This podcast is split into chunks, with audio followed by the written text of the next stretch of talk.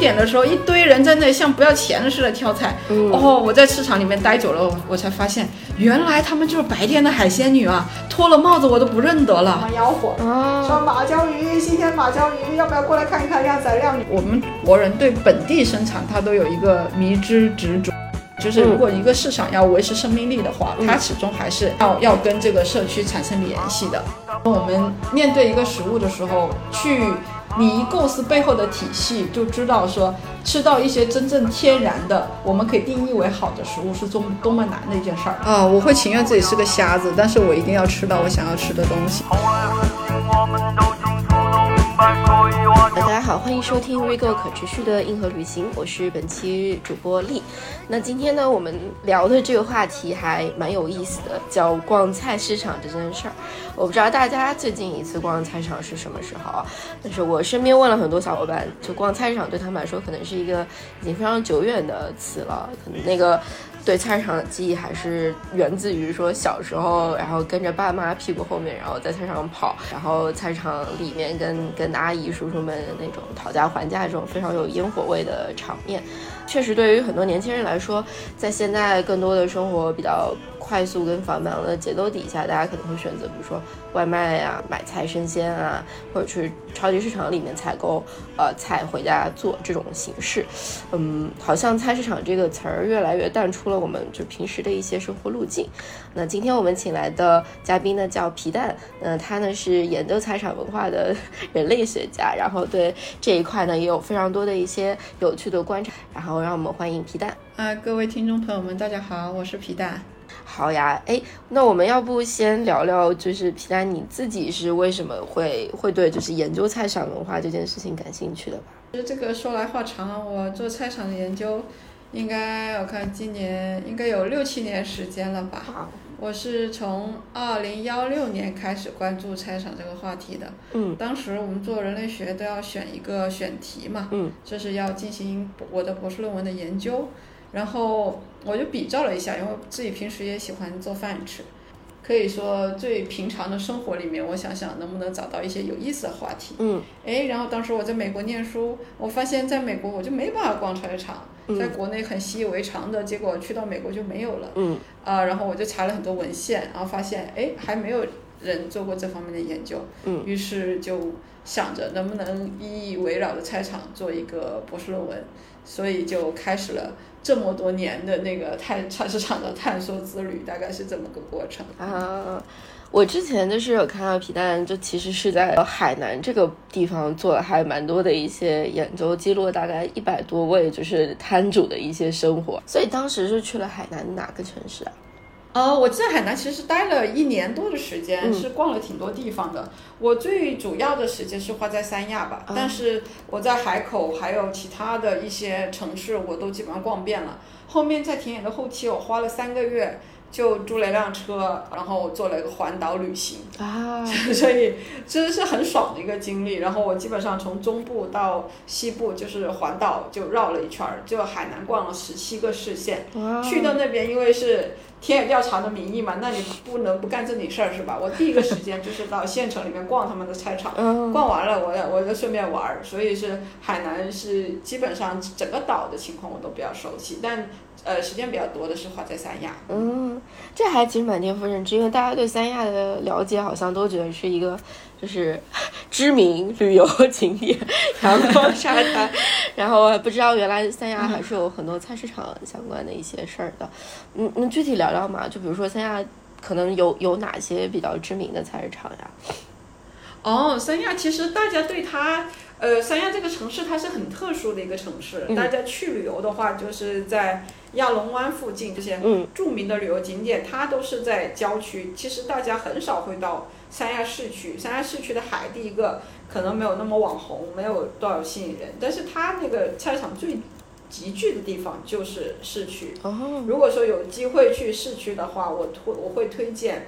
大家去那个第一市场附近，因为第一市场它周边它就是作为一个很明显的那种滨海旅游的那个市场的聚集地，它海它外面就有一圈那个海鲜加工店，然后当地还有一种很奇特的职业叫做海鲜女，那个海鲜女她就是等于是导购，哦，呃，一开始的游客都会可能会不熟悉，会把他们吓到，因为。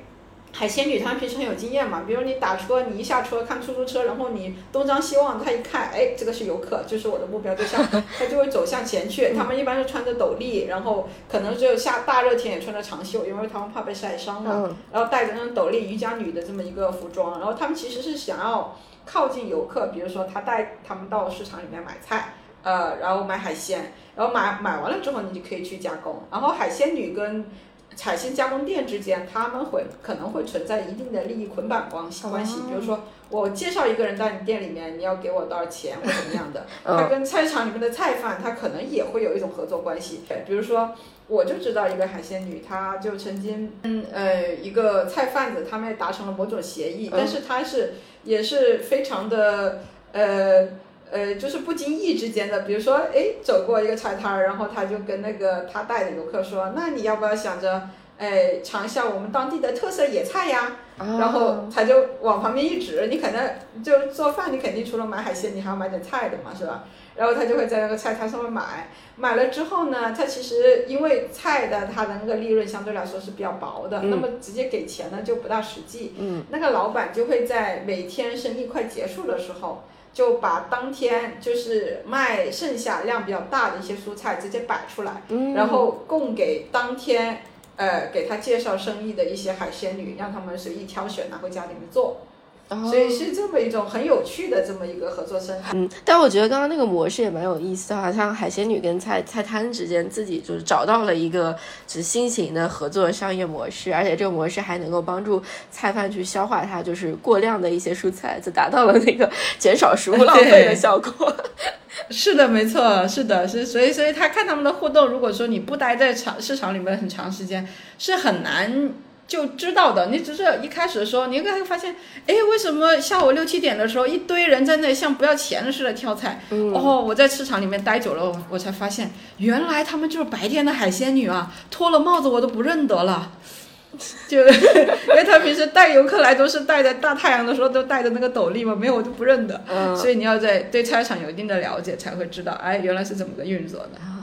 有意思，有意思。哎，那我挺好奇，就是从海，就是海南的那个菜市场的那个整体的链条分工来说，它一般都会有什么分工？就比如说，呃，有这个捕捕鱼捕上来，然后它可能在码头会有一些交收，然后它是怎么？后续就是在菜市场进行流转，然后最后被被卖出去。就它那个链条当中都会有哪些关键的点呀？啊，这是一个很复杂的、很关键的问题。你提到了这个，嗯，就其实它每一种商品它的那个流通链条是不一样的，可以说。诶，到餐桌上，它之前的链条都是非常复杂的。嗯，呃，我就以可能大家对海鲜比较关注，我就以海南的那个海鲜做一个例子，跟大家简简单说说吧。嗯，就假假如我们菜市场里面一个卖海鱼的摊位，它就有好几种不同的来源。嗯，哎，比如说它有一种，它就可能是直接来自于当地的小渔船。嗯，所谓小渔船就是。在近海捕捞的，就是一个，呃，它没有任何的冷冻设备，它一捞上来就到市场上面卖的。这种是是有的，这种它一般都是船家的一些亲戚，比如说，哎，老公去开船，老婆在菜市场摆个摊儿卖了，是吧？第二种来源就可能是一种中型渔船，就是有船家，他还有一个可能有十几个或有几个这样的船工。他们有一定的远洋能力，但基本上就是出海个两三天就要回来，回到码头上面卖的。嗯，这种就是有有海蟹啊、虾啊，还有一些冰鲜的这种鱼啊，这种这种也是比较新鲜的。但是这种鱼类也不是直接到他们手上，这个船家他靠岸到码头之后，他要通过一个叫中介的这么一个组织。嗯，这个中介通常也是。呃，传家的亲戚，或者说非常信赖的合作伙伴，已经帮他卖很多年了，然后他就把他的货交给这个中介去卖，然后中介就用抽佣的方式，比如说我给你这个卖了一万块钱，我就从一万块钱里面抽百分之五作为我的佣金，嗯，然后然后菜场的的摊贩。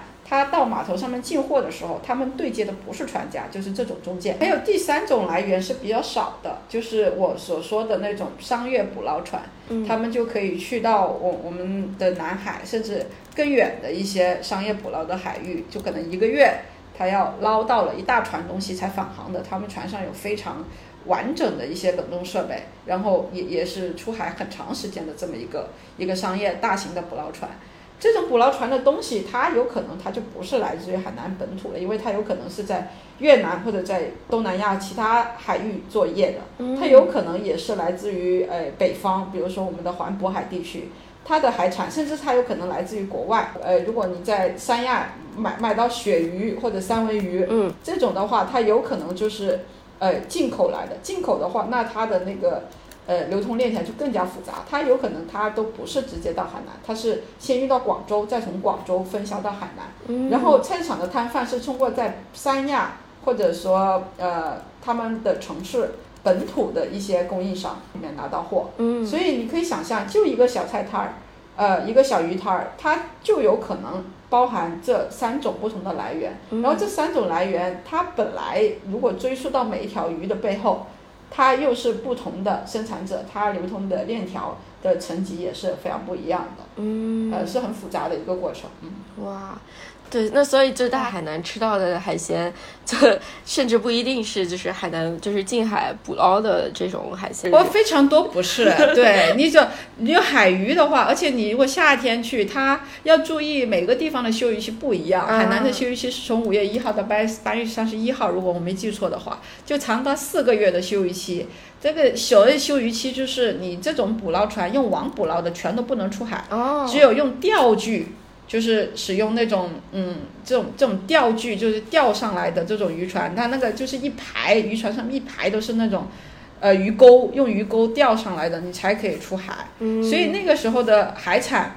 基本上要不就是冻放在冷冻库里面有一段时间的，要不就是养殖的比较多一些。海南甚至不是我们国家最重要的一个海鲜的产地。哦。就是如果大家想要吃海南本土比较多的，我会推荐，哎，旅游旺季就不是年底的时候去是吧？嗯。那个时候它的那个海螃蟹、海虾那些是最肥的时候，就那个时候可能市场上面可以。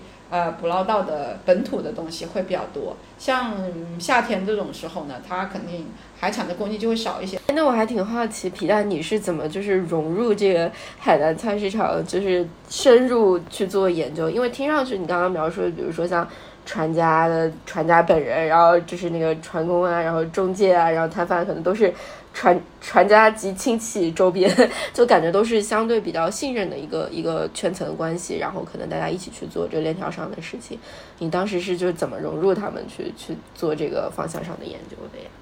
哎呀，我真的说起这个做人类学调研，真的一点都不容易。当然，我我的其他同行跟我一样也都不容易。呃，你是你的观察很有道理。其实海南它就是个小社会嘛，嗯，就特别对于市场摊贩来说，嗯，呃，做卖鱼海鲜这种生意的，就是一个相对封闭的熟人社会，嗯。那我一开始进去的时候。哎，其实是一个旁观者的角色，我在市场上面观察，是你看不出来它到底是怎么运作，特别是你不知道他们的货物哪里来。嗯，对于人类学来说，这是不足够的，所以我就想着，哎，我要想个办法，我要跟他们搭上线，是吧？嗯，所以我就到市场上面自我介绍说，哎，我是谁谁谁，嗯，我要在来这里做调研，哎。他们觉得从来没有人遇到过啊！你是要不就记者，要不就是来也想要开个摊位做生意的，认为我是后者的比较多，都以为我要是做要抢生意做批发，要不来做抢生意的。对，尽管看我这样子像个愣头青一样，也不像是跟他们抢生意，但是他们因为没有办法找到更好的解释，是吧？你只能是对谁来相信说一个学生会对这些东西，呃。他们的日常感兴趣呢，就他们没有办法想象的时候，那只能按照他们的理解来理解你的身份，所以这个是很难的。只要只是在我海南朋友的介绍下。我到市场上面的一个鱼摊儿，来开始在那里真的帮他们卖鱼。嗯，然后我一出现，大家都很好奇，哎，觉得这个人很有趣，但是他肯定干个一两天就跑了。谁知道我一待，我就在那里好几个月，我天天赖着他们。后来他们也习惯了我的存在，然后真的发现我原来没有恶意，我也确实不想在那儿摆摊儿。然后慢慢的放下警戒心，然后哎，跟我成为有一些跟我成为比较好的朋友，这样才慢慢的进入他们的生活。哦，原来是这样。你当时卖的是什么呀？呃，我当时卖的一种鱼叫马鲛鱼。马鲛鱼是很很特别，它可以长得很大。其实马鲛的话有好多品种，就是呃，我们的山东山东的海域也会出产马鲛，也在年底。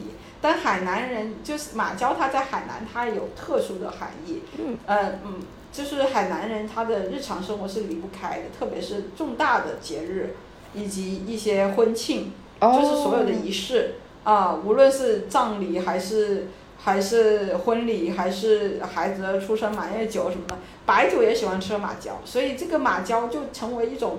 类似于广东的鸡或者其他地方，就是文化上面的一个很多很多场景的使用，所以所以马鲛它也是常年都有在卖的，就是当时没有马鲛的时候，它卖的就是冷冻的马鲛，但是呃人们一日三餐，他们海海南人喜欢喝粥嘛，就是吃那个白粥，然后他们会就各种东西，呃有的是咸菜，但是最喜欢呃就是就粥吃的就是干煎马鲛，用马鲛鱼稍微。稍微用盐腌一下，然后两边煎的香香的，然后配上那个他们那个叫做小那个你那个小青桔，嗯，酸酸的，然后然后非常的下饭，然后然后他们夏天就用吃了这个来解暑，所以一年四季他们都喜欢吃。我就在这么一个鱼摊上面帮忙卖马鲛鱼。哦，做这个摊贩过程当中，就是有没有一些让你觉得就是比较颠覆你本来就对于菜市场认知的一些一些观察呀？就是颠覆是说不上的，因为我不了解，所以就对像打开了一个新的世界一样。嗯因为当时都是之前一直很长时间，虽然我是菜市场的忠粉，但是就是以顾客身份。但是你呃发现我自己也成为一个摊主了，就你站的位置都不一样了。以前都是在过道里面看着摊贩，但是我自己穿上水鞋。然后，然后也穿上那个他们那个围裙，就卖鱼那个那个防水的那种胶布的围裙。嗯。哎，我就发现视角，你看这个东西视角就不一样。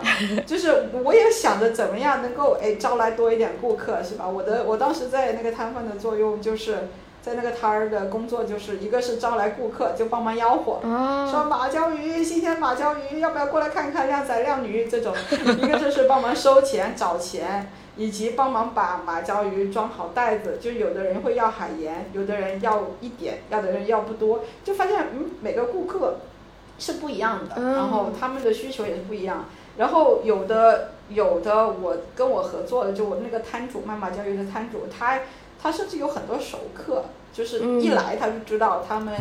要多少以及要什么部位的，哇，都都这个都了解的非常清楚。当然，我也是因为诶这种这种经历，所以就跟呃菜市场的其他的人建立了关系。然后我会跟着他们到码头进货，否则我也不不不不的可能知道码头是怎么样运作的。我会跟他们回乡下，就是他们会有一些乡下里面的一些仪式，我会参参与观察他们这仪式。我还到他们家里面吃饭。呃，甚至被叫去辅导他们孩子作业，因为他们觉得你研究生嘛，是吧？文化程度肯定不错，要不你教一下我孩子作业。然后，但是但是高中的数学，我发现自己也并没有什么能力去教，因为都忘了。就就这种事情，你参与多了才知道，哎，我进入他们的生活，就完全的是一个一个新的世界，里面有很多有趣的事情，但同时也是很苦很很累的。嗯，我记得我在市场的时候。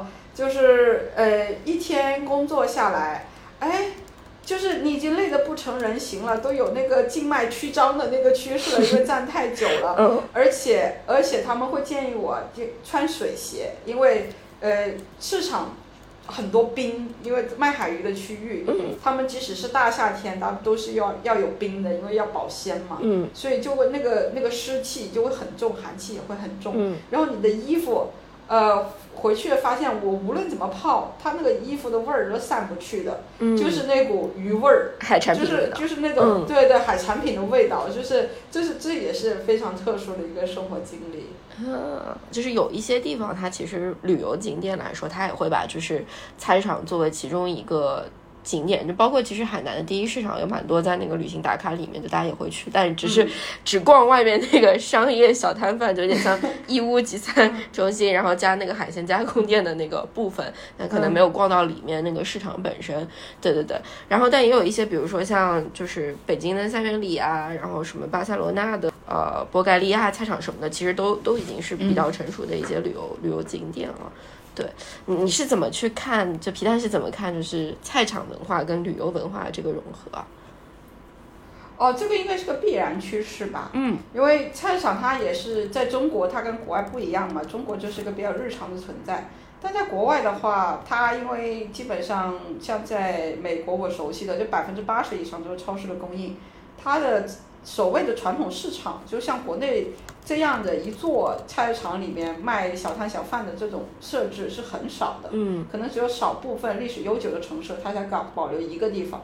然后在在新加坡也是一样的情况，它新加坡现在还有一百多个菜市场，那但是但是它基本上都旅游化的很彻底。嗯，这个应该是菜市场朝着未来它跟现代化融合的一条路径。嗯像国内的话，你提到的那个，其实我我们有很多啊，除了三十里，三十里大家去打卡拍照的比较多，嗯因为它里面卖的东西比较奇特。嗯，它卖的都是一些国外的一些香料，呃，以及北京不多见的一些东西，就是它物产丰富。但是你像其他的一些形制比较特别的市场，比如像像呃，我最近几天前几天去了南京看了那个科巷市场，嗯，它也是对是一个新的网红打卡点。它那个就是它做的一个做法，就是把呃二楼还是卖菜的，就服务周边居民的，然后一楼它就做成一个像餐饮，就当地南京有名的小吃，它招商引资引来了好多小吃摊嗯的一个美食的聚居地。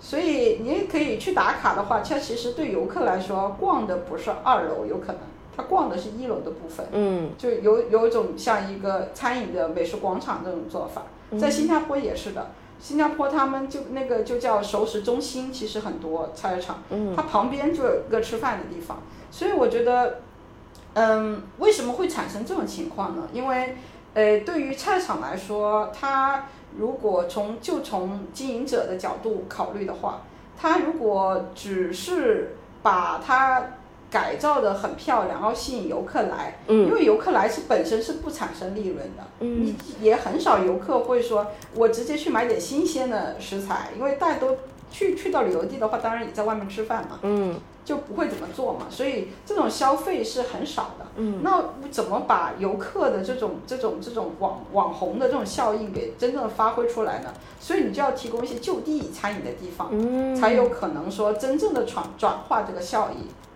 啊、所以所以有有两种吧，一种就是这种的，就是像科巷的这种，但是前者就是只改造菜场本身，而不考虑说它那个经济效益的也有。嗯，但是这种呢，就是属于一些可能建筑师或者一些设计师，他跟嗯政府部门或者说跟菜场的所有方他们达成一个协议，然后希望把这个作为城市形象宣传的一个标杆。嗯那比如说像苏州的那个双塔市集，嗯它也非常有名，它那个就弄成了把苏州的园林风格给给融入进去的。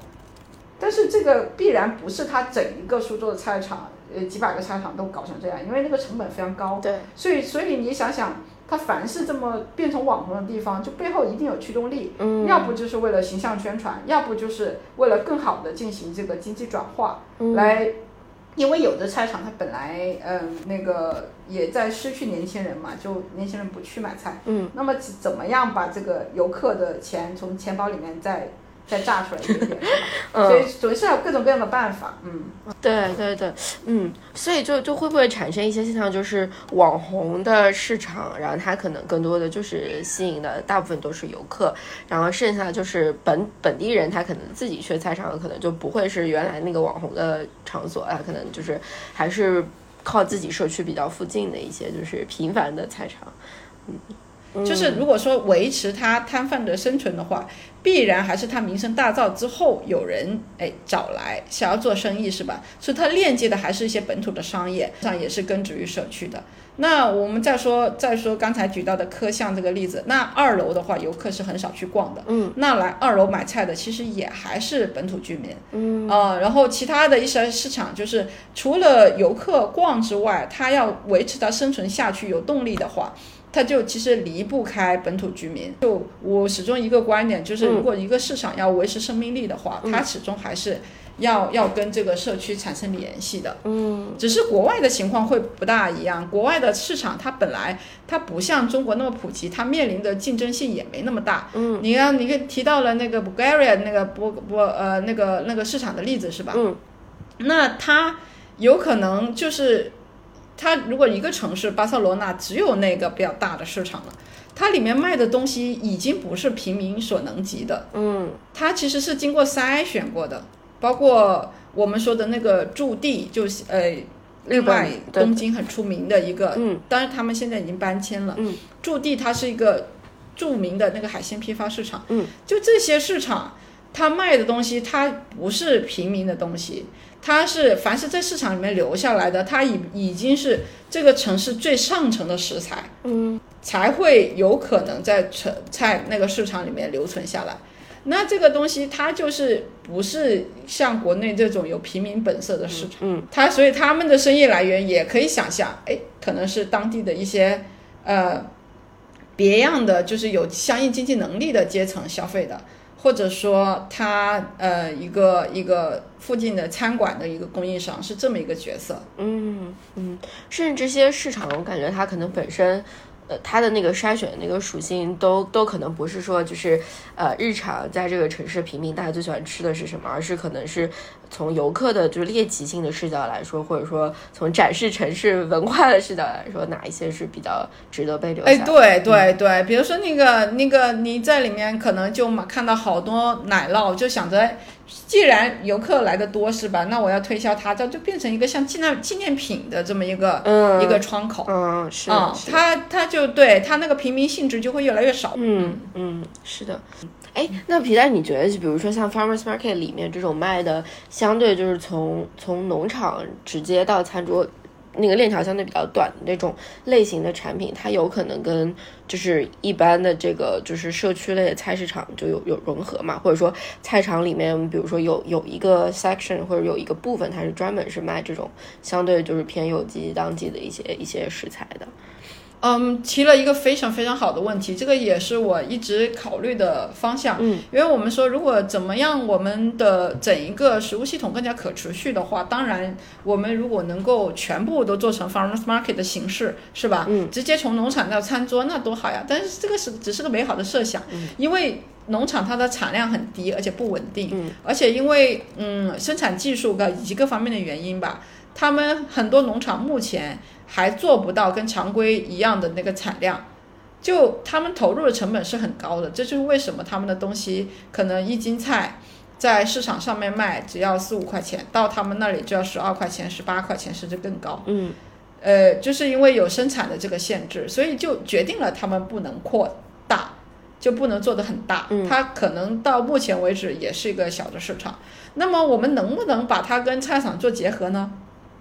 其实菜场里面也不是没有，他们你去带去逛一些菜场的时候，他们有一些叫做本地农民销售专区，嗯，就是他们，但是他们不是开辟给说，哎，你你是有机的你才能进来，而是你是当地的附近的小农，你甚至这摊位甚至是流动的，嗯，你谁愿意来摆都行，我这个摊位费会会摆的低一点，然后你就可以在这里卖，但是至于生产方式是没有人去过问的，嗯，反倒是。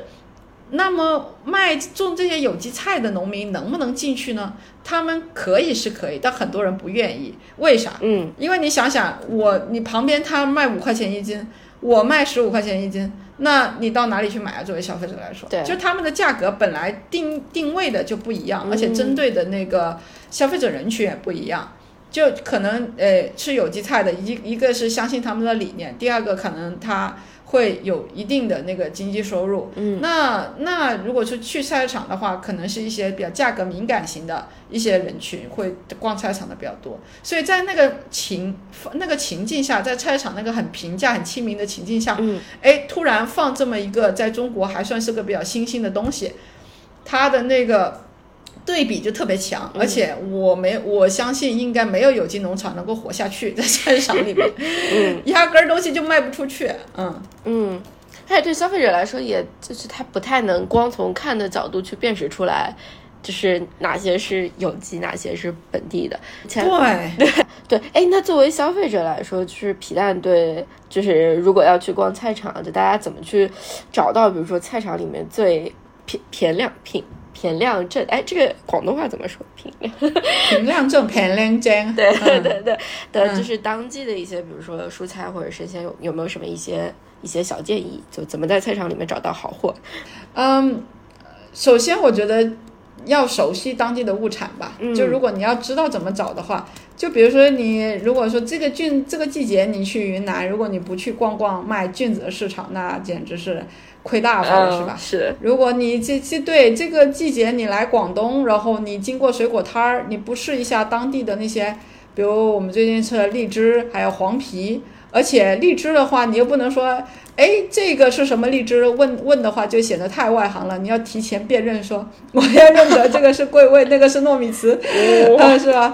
你就比较比较行家。而且每个荔枝它的真的那个外形跟那个脆度跟那个甜度都非常不一样。所以，所以大家建议大家哎，先熟悉一下当地当季，就是熟悉的一些物产，然后再去逛菜场。如果不你不能的话，你就先逛，在菜场里面先逛，不要先着急的买。嗯。呃，因为我们说当季生产的东西，它量都是很大的嘛。嗯。呃，这个而且会摆在往往摆在最显眼的位置。哦。就是你去到一般都不会错过的，所以这个大家先可以先慢慢逛，慢慢挑。然后，然后熟悉了之后再下手。嗯，对，现在荔枝这品种非常多，根本分不清 什么什么糯米糍。对，傻傻分不清啊！大家觉得北方的朋友们可能觉得，哎，甜的都荔枝，但不是的。我就是有我们，我就像喝咖啡品酒一样，荔枝也是有前调和后调的。就是你吃完之后，嘴里面的余味儿是什么，是非常不一样的，而且口感本身也是非常大的差别。哦，荔枝还有前调跟后调吗？是的，具具体是有哪些不同的分别？我认真的要学习一下。你比如说，像现在这个品种已经到了呃，我们说的六月农历的六月末了嘛，这个时候大量上市的叫桂味和糯米糍。嗯啊，桂味就是珠三角这边一个主打的品种，它叫桂味，就是传说中它吃完了它就是有桂花的清香。哦，就是那个后调是桂花的清，对对对，而且它的它的那个口感还是脆的哦，呃，而且它是清甜，它不会说甜到齁的那种感觉哦，嗯，所以是你吃吃它，然后几种几个品种不同的荔枝摆起来吃就不一样，然后再往后就是呃，跟跟桂味同期上上市的一个叫糯米糍，嗯，糯米糍它就核很小，嗯，它就比较圆润，嗯，它的。它叫糯米糍，就平时真的像我们吃的那个点心那个糯米糍是差不多的，就是因为它是有糯糯的一个口感，然后它的甜度很高，比桂味要高得多，然后它的那个所谓那个桂花的清香就没有那么明显哦。但是但是因为它甜度很高，所以也获得很多人的喜欢。然后再往后面吃到后面的话，就可能叫我们叫做怀芝。呃，一个品种，那个品种的话，它个头大，然后它的酸度就会起来了，就跟桂味跟糯米糍都不一样。所以每种荔枝，它根据它的那个时节，呃，以及产地，也是有非常大的区别。哇，学到 荔枝还有这么多讲究。嗯，哎，那如果去菜场，就怎么去辨识，就是哪些生鲜是是不是本地种植或者产的？就刚刚说要了解就本地的物种啊什么的，那它可能就是即使是本，即使是同一个本地物种，但它也有可能是非本地种植出来的。对，就比如说番茄啊这种的，就是感觉番茄很多很多纬度都可以种嘛。对，但是不是就是本地种出来的番茄，这个怎么辨认啊？嗯，其实我觉得首先要。要厘清一个误区啊！大家大家可能我们国人对本地生产它都有一个迷之执着。本地一定程度上来说是好的，因为从可持续的角度来说，本地的话可以减少那个食物的碳足迹嘛，它运输的里程会比较好，它整体来说是比较环保的。但本地的是否就？一定的就是好的呢。那假如我这个本地生产的是郊区农场的，但是我给它撒过量的那个农药化肥生产的，嗯，跟我从北京运过来的，但是是生态种植的，哪个更好呢？嗯，就是这里边还有很多标准，我们具体还要看它是什么品种，是吧？嗯，它的种植过程是怎么样的？它它种植过程是否可持续？当然，知道这些信息并不容易，除非你。就跟摊贩非常熟，甚至摊贩本人他也不知道。你要溯源到哎真正生产的那个人，他才有把握告诉你说我这个过程是怎么样的。所以首先大家是否要破解一下这个对本地的这个概念？嗯，就拿你刚才的番茄来说，我们现在现市市面上见到的番茄都是没有番茄味儿的。嗯，不知道大家有没有感觉到，就是有些番茄在现在在电商里面的什么普罗旺斯番茄，什么各种番茄的品种都出来了。对的，很火就。是那种那种对什么什么新疆沙瓤番番茄，吃到小时候水果的味道，真正有番茄味儿，这种 slogan 全部出来，就是因为我们现在市场上面见到的番茄，它是经过育种的，嗯，它是为了应付这种长途运输的需要。它现在的番茄，它的皮越来越硬，它越不越来越不容易损坏，它越来越容易可以在上货架之前才控制它那个熟度。哦，所以它才是我们见到的这个样子，也就变成了没有番茄味儿了大规模种植的番茄。嗯但是这种产地，它有可能大规模种植的就是在呃甘肃或者在新疆或者在云南。那附近的人如果他买到这种番茄，那虽然是本土种植的呀，但这种番茄就是好的吗？就是我们要想象说，我们面对一个食物的时候，去你一构思背后的体系，就知道说吃到一些真正天然的，我们可以定义为好的食物是多多么难的一件事儿。但是，呃，抛开这这么个呃高大上的这种这种话题的讨论，嗯如果大家真的要去菜市场里面想逛，我给大家一些小贴士。嗯呃，第一，你可以看一下那个卖的区域，嗯一般菜市场里面有正经的摊贩，但是也有一些地摊儿。然后地摊儿上面的虽然他们有很多也是来自于批发市场的，但是你看到一些，哎，它参差不齐，大小参差不齐的，嗯。然后它的量未必很大，嗯。然后品种比较多的，呃，一些，而且它卖的东西就跟大家嗯旁边差不多，但是大小都不一样的，而且可能是老奶奶或者哪里在卖的，嗯。这些就有可能真的是从他们家摘出来的东西。啊，比如呃，我看到的杨桃，嗯。或者说这个季节的黄皮，就很多，我就喜欢在菜场里面地摊旁边地摊上面买的。嗯。我我旁边我家旁边的市场，我知道他们有的就直接在我我家可以看到那个海域上面打的鱼，我因为我住在海边嘛，嗯。就就打上来卖的，这个我就可以亲自看到他们运到，呃拿着个氧气箱把那些新鲜的鱼给运到市场，我就知道是刚捞起来的，所以是通过可以卖卖的人和区域来看。第二个就是嗯。要看那个装的东西，嗯。呃，就是那个食材的装置。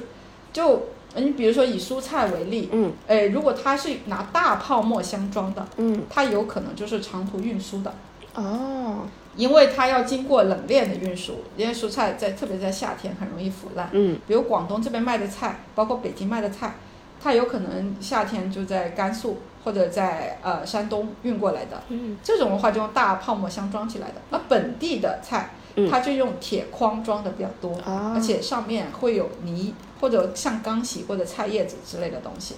嗯嗯，第三个就是你要看它卖的是什么东西，就是要跟我们之前的话题联系起来，嗯就是你要看它是不是嗯诶本地生产的，就本地特有的一些物种。嗯因为有一些东西是很难运输的。你像我知道夏天就是呃江南人还有那个呃湖北人，他们都很喜欢吃莲蓬，嗯但是我在南方的市场我就很少看到新鲜的菱角，但是一颗颗莲蓬卖的就很少。嗯在云南，我前阵子我朋友还给我发了一大堆那个新鲜的那个水菱角，以及以及一大堆的菌子这些东西。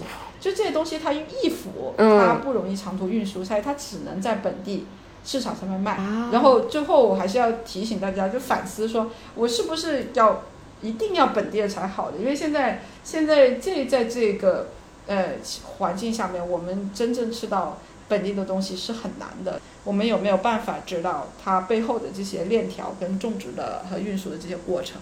嗯嗯嗯，确实是。对，然后感觉现在把都有东西标签成本地种植，已经变成就是商贩的一种市场营销手段。对对，是的，是的，对，嗯通过这种方式获客更多。嗯，嗯。哎，那一般在逛菜场之前，需不需要一些什么装备啊、一些攻略啊什么？就是，呃，我我经常会看到北京大妈，就是逛菜场之前，她自己会带一种那种就可以拖的那种小车，然后把菜往里装什么的。我觉得大家不用太，如果说只是作为一个游客，我想要到当地市场逛逛的话，嗯，可以不用那么带个小车去旅游吧，我觉得这也比较困难。嗯 所以那个，因为北京大妈他们那种做法，是因为她一下子要采购比较多的东西，嗯，哎，他们买东西喜欢包圆儿，就一下子剩下的五斤三斤我都要了，我囤在家里面慢慢吃，才会拿小车去买东西这么一个购物习惯。但是你在广东基本上看不到人们这么买菜，嗯，大家都说广东人买菜是最小气的，因为都是我要两根葱，我要三两。呃呃，我要三两那个豆子，就是用用用这种一点点一点点，我一餐吃完，我第二天再去买的这种方式，所以各地的饮食习惯非常不一样。如果建议大家的话，呃，可以践行还是环保一点吧。就是呃，我们有很多朋友他喜欢践行那个去菜场的话叫做无浪费，因为菜场的塑料袋它使用是非常严重的。嗯，大家首先的主要的装备还是呃一些可以。保存食物的东西，比如说你带一些环保袋，甚至有人会带一些餐盒来，比如说像装豆腐以及水产品，嗯，这一类的都都是可以考虑的。但去菜场的话，其实大家带着一颗好奇心是最重要的，就是你要对这个东西，对，是是有好奇、有兴趣的去逛，然后可以尝试一些一些。呃，你没有尝试过的东西，如果你不是一个食物恐心的人，就多尝试一些新鲜的玩意儿。嗯，然后菜市场里面有很多熟食或者一些可以吃的东西，嗯，或者外面就可以加工的地方，所以所以大家就抱着一种轻松的心态去逛就差不多了。嗯。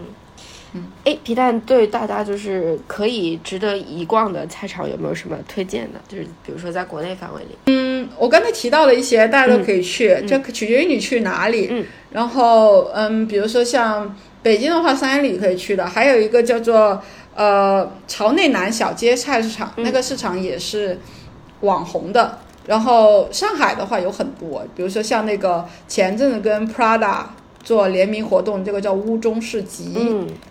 也是网红的地方，就是比较有特色的。然后，嗯，像南京的话，科巷可能大家会会去的比较多。苏州的双塔也可以去。啊，广州这边的话有很多有。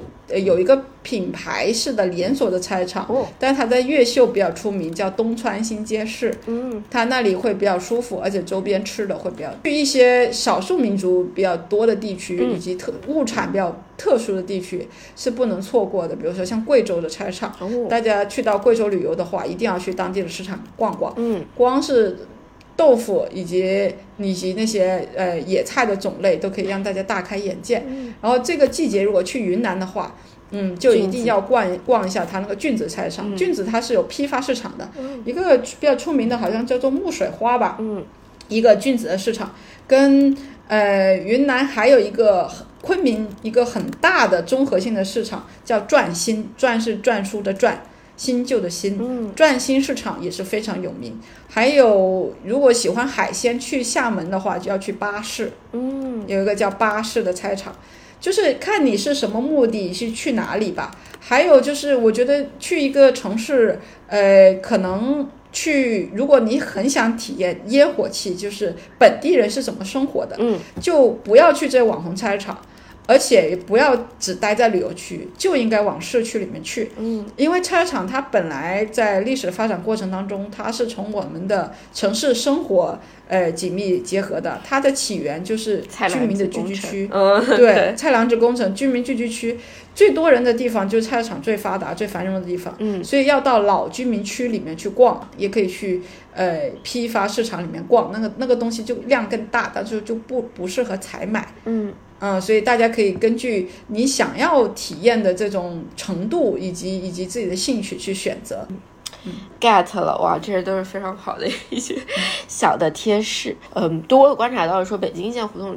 那附近确实菜场非常少，它更多演变成就是要么是胡同里边它开一个小那种就是社区便民店，然后里面有有一些卖菜的，然后那种形式比较多，然后甚至北京蛮多小区里面我都观察到有这种就是就在楼下的那种小店，然后它里面是有一些卖菜的功能，然后好像也承载了蛮多就是那附近居民就是买菜的一些一些需求，这个是一个有演变，然后可能。就面对那种就是比较年轻的消费者，他可能更多会用什么，比如说盒马生鲜啊，或者一些什么就是生鲜电商的这种形式去去买菜。就你怎么看待？就是说现在可能这个就是菜场慢慢的就逐渐它的一些模式开始进行了一些一些变化，然后就会不会有一天就是可能菜场在就至少大城市里面就是会慢慢消亡的？嗯，我我对这个问题还比较乐观的，就是我不我不觉得菜场说就会消失，因为他们服务的人群首先就不一样。生鲜电商它服务的可能是呃一些需要便捷性的年轻人，嗯，但是对于呃呃中老年群体来说，他们还是非常适应到菜场里面买菜，嗯，菜场的摊贩他很多时候做的都是老客的生意，嗯，只要这部分人的生活习惯没有太大变化，所以他们在可预见的未来，哎都可以活得活得下去。还有一个有趣的观点，就是有有另外一个菜场研究菜场的专家跟我聊天的时候，他就说，那你想想这些年轻。人会不会变老？如果年轻人变老了以后，哎，他们就不用九九六了，他们会不会也学他们父母一样，觉得生活无聊了，我去市场里面逛逛？嗯，所以有可能啊，我们在想假假想二十年以后，我们这波年轻人已经开始进入半退休生活的时候，菜市场会不会在我们生活当中扮演一个更重要的角色呢？这也是拭目以待的。嗯，但是且不说这个未来的事情，那菜场本身它也有很多的变化。嗯嗯，就是。呃，刚才我们开篇的时候提到的，它的一些自救的措施，嗯，呃，其实就是在尝试吸引年轻人嘛，嗯，就各种变成网红也好，更新改造也好，跟这种餐饮新结合的形式，甚至卖一些预制菜，方便年轻人来买，嗯，这些这些形式都是一些很有益的尝试。所以菜场也不是一成不变的菜场，它也会变得环境更加整洁，甚至更加便利，来适应年轻人的一些节奏。嗯嗯，这这这是一个趋势吧。所以，但是确实是。呃，一个一个一个竞争很强的这么一个时代，我们也也确实应该感受到这个电商的冲击。所以说，鼓励就各位朋友们，如果有兴趣、有时间的话，也可以多光顾一下菜场的生意。是的，我觉得有一些东西就是电商代替不了了，就是一个是，就是那种就是。人情社交，就感觉就是基于菜场是有互动的，就是那种线下体验感是线上没有办法替代的。然后你可能很熟这位摊主，经常在他那儿买东西，然后大家对彼此的生活甚至都会有一些了解。我觉得这个就是很有趣的一部分。然后另外就是线下挑选那个手感，就是我觉得是是线上是没有办法替代。就比如说拍拍那个呃，就是西瓜的屁股啊，然后看一看就是什么样形状的苹。果啊，就怎么去挑选？对你提到两个菜场非常独特的地方。嗯，第一个关于人情味儿这东西呢，我们不不过度的去宣传，是吧？但是它是确实是存在的。比如我认识的很多呃消费者，我不仅仅是研究摊贩，我还跟三百多个消费者聊过。嗯，就他们当中大部分人十几年只从一家肉铺里面买猪肉。哦。就他们的猪肉压根不会去第二个人那里买，嗯，就是因为他们觉得信任了，然后猪肉容易产生食品安全的问题，所以他们就长期的习惯性到一个猪肉摊儿那里买猪肉。你想想，这个是多少年的交情？基本上我一瞅你过来，我就知道你今天要买什么，这这种信任的感觉，嗯，而且是双方之间对对食材的品质也比较也比较信任的这么一个一个过程。就是菜场里面的人情味儿，它也不是说只是顾客和摊贩之间的，它也是一个。交流的平台，嗯，就是你刚才提到的，呃，为什么北京的那些小店，它虽然有存在的必要，但是它没有办法完全取代菜市场的空缺，嗯，就是因为它没有那个空间和场所。因为我们说社会交往，它都是有一个有一个最基本的一个空间的作为基础的。如果说你不可能说在小店门口乌泱泱的聚了一大群人，又不打群架，是吧？就。但只有在菜市场里面，它是一个完全开放的社会空间。嗯，无论你是什么等级身份的人，你都可以去。你有钱的、没钱的，你读大学的，你你是小学生，你都可以去那里就交朋友、就聊天、沟通信息。我妈每天早上花两三个小时泡在菜市场里面。我基本上就她社区里面所有的一些八卦、家长里短的，谁家的孩子不听话，谁家的孩子考上哪个大学，上哪个辅导班，甚至谁家被。被网络诈骗骗了多少钱，他都知道。嗯，就回来跟我叨叨这些东西，他全都是从买菜那里获得的。所以对一些呃中老年人来说，菜场就是他们最重要的一个社交场所。嗯，呃，这种人情味儿才是那个我们所说的烟火气，还不仅是跟摊贩，是人和人之间的这么一个人情发生的地方。嗯，另外你提到一个这个手感的东西，也是非常奇特的。嗯，就。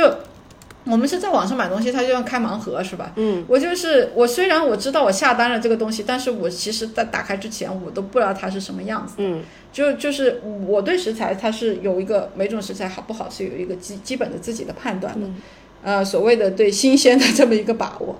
但是但是这种生鲜它本来就是跟时间是做对抗的这么这么一个存在。嗯，就是菜场的话，它就可以提供那种即即时性的东西。也也包括了我刚才说的那种各种无微不不至的这种服务，嗯，比如说你买山药，我帮你削皮，你要砍砍多长？你排骨你是要砍成寸儿，还是砍成寸排，还是长一点的？嗯，对你猪肉你是不是要打成猪肉碎，是吧？嗯，你这你你那个肉馅你都不知道，如果你在网上面买的，你不知道它原来是猪肉放了多少天，但我在菜场的话，我就可以，哎，这块新鲜的猪肉，我你就帮我搅成肉馅，然后。他就当场可以操作了，嗯，就就这种很感官的、很即时的东西，只有菜市场能够赋予，而不是说，哎，我们在网络上面就就可以获得的。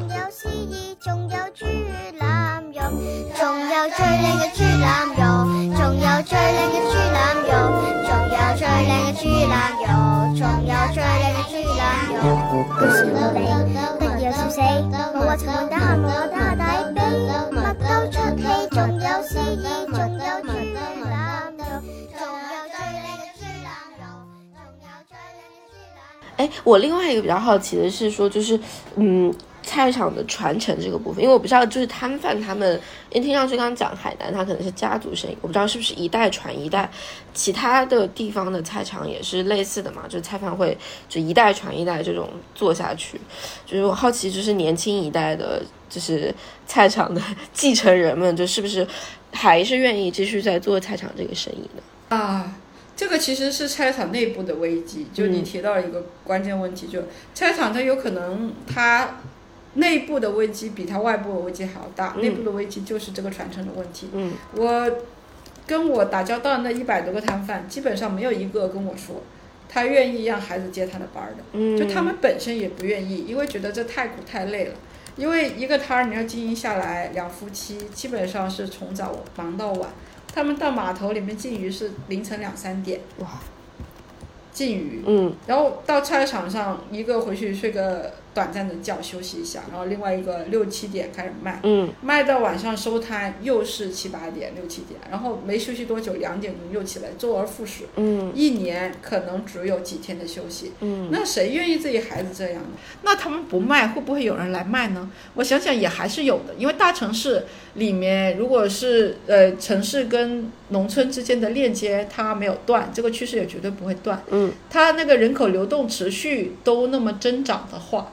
呃，农村背景的人，他流到城市，他想要扎根，想要一个饭碗，那么菜场就是一个比较好的选择，因为它相对来说时间比较自由，它进入门槛也不是那么高，它只要那个慢慢熟悉，就有可能赚到比外面打工更多的钱。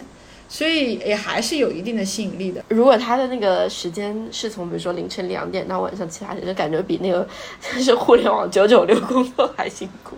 对。对，是的，所以，哎，但是他们也，我我其实问过他们，我说这个你们比九九六，当然他们不知道九九六，我说你们比打工人还辛苦，为什么还愿意在市场卖菜？嗯，他们说自由，我说这个自由就一点不不自由啊，不整天被困在摊上。对，他们就跟我说，这个自由其实是一种自我把握的感觉，就是你可以走神儿啊，是吧？你实在不想买，实在累了，你也可以。当天下午我就不摆摊了，我也有认识一些摊主非常潇洒的，说我我生意赚够了，我家里面还有一套拆迁房，我就我就不干了，我就只卖一个上午，下午的话我就去看唱卡拉 OK，我就去喝下午茶，还有这种闲事的，所以是种类也是不一样的。大拼的拼的是大多数，但是有些摊贩也是懂得享受生活的，所以也是个人选择的问题。嗯。哎，就是有些摊贩，他就是已经已经完全可以退休了，但他还是会想做一个上午，那个是为什么呀？跟我们很多父母辈的想法是一样的，就是他们闲不下来。嗯，这个他们已经卖了几十年东西了，有时候觉得卖东西的话，你觉得有些顾客会需要他们，是一种被需要的感觉嘛？因为已经退休的话，对他们来说干个半天，呃，活动活动筋骨是吧？然后可以见到一些老顾客、老朋友，唠唠嗑，不说哎，在菜场里面干一下自己习惯的这些营生，呃，来来维持一个基本的社会交往。所以，对于一些经济上比较无忧的摊贩来说，呃，可能是一种被需要的感觉，是是他们继续做生意的动力吧。嗯，是的，是的。其实我觉得疫情之后，就是对很多年轻人，就尤其是上海那一波疫情，就是对很多年轻人来说，感觉大家。对于就是有生活气息的东西是越来越珍惜了吧？就可能经过那段时间之后，大家这一是我观察到我身边朋友就是消费欲望会降 降得很低，他可能不再 就是比如说什么六幺八非得要去买那种特别贵的化妆品啊什么，就他会觉得就是哎生活够用就好。然后第二，他可能就是自己封闭在家的时候，就是在种那种小的那种蔬蔬菜啊和什么那种什么茴香啊薄荷那种小草，然后呢就会演就。延展出他自己就是对于那种就是新鲜食材、生鲜或者说去菜场买菜的这种东西的浓厚兴趣。对，这是一个对菜场来说，那可能是个福音。我是反正一直都是很鼓励，无论是年轻人，无论是属于一个什么样的生活状态，如果想要找一些人间烟火气的话，那就多逛逛菜市场吧。嗯，然后我们其实 Rego 就是每一期都会有一个 就是针对嘉宾的那种快问快答的环节，对，然后可能就是有一些比较简单的问题，然后可能皮蛋就是可能不太需要想太多，然后就直接回答就好。好的，那我们那我们开始了。第一个问题是皮蛋，你最喜欢的一种食物是什么？山竹。为什么？好吃呀，它清甜，而且它不上火，对广东来说很重要啊。它是下火的一种食物。我们吃了榴莲要吃山竹，因为这两个要搭配起来。榴莲是上火的，山竹是下火的，然后你就变成了一个正常的温和的广东人。好的，哎，假如有一天可以去到世界任意一个角落去做一个市场摊贩，你会选择去哪里？哎，我不知道为什么我脑子想的是珠穆朗玛峰，但是那个地方应该缺氧，摆不了摊儿吧？那那那那我可能就去尼泊尔的市场吧。啊，为为什么是尼泊尔？因为它在珠穆朗玛峰的山脚下呀。主要是想去珠穆朗玛峰，跟跟就跟尼泊尔当地食材啥的有什么关系吗？就是啊，没有，我知道那边香料可能比较多，但是对那个国家确实了解的比较少，就是想去。如果真的是对，真的想想去的话，可能是去云南吧，因为我觉得那个当地的物产真的是非常让我着迷。嗯嗯。好的，哎，如果可以拥有任何一种超能力，你会希望是什么呢？随意门呢？当然是，当然，我觉得这个是个很普通的答案，你们应该听过很多次了。就这样可以去穿梭去各地不同的菜场玩，是吗？逛。嗯，对，也不只是菜市场了，对，因为时空，呃，关于时空压缩的任何想象，都是让人类一直很着迷的。嗯，好的。嗯，如果说只能带一种感官去菜市场啊，味觉、嗅觉、视觉、听觉等等，你会选择哪一种？啊，我会情愿自己是个瞎子，但是我一定要吃到我想要吃的东西，可能是味味觉。好的，嗯。哎，我们快问快答就就是这些问题了，非常的简单，对对对对，嗯，很好玩，谢谢谢谢，嗯，好的，哎，那也谢谢皮蛋今天的时间，我们今天还是聊的非常的 丰富，感觉也是非常有意思，关于逛菜市场这个话题，然后也希望就是本期的听众在听完这这期节目之后也能够。有机会静下心来，要么是在自己自己所在的城市逛一逛菜市场，或者说去到一个新城市，也可以考虑去当地的菜市场逛一逛，了解一下有哪些比较有意思的本地物种，然后或者就是去体验一下当地的烟火气息。嗯，那谢谢皮蛋今天的时间。嗯嗯，好，拜拜，拜。嗯。妈妈在跳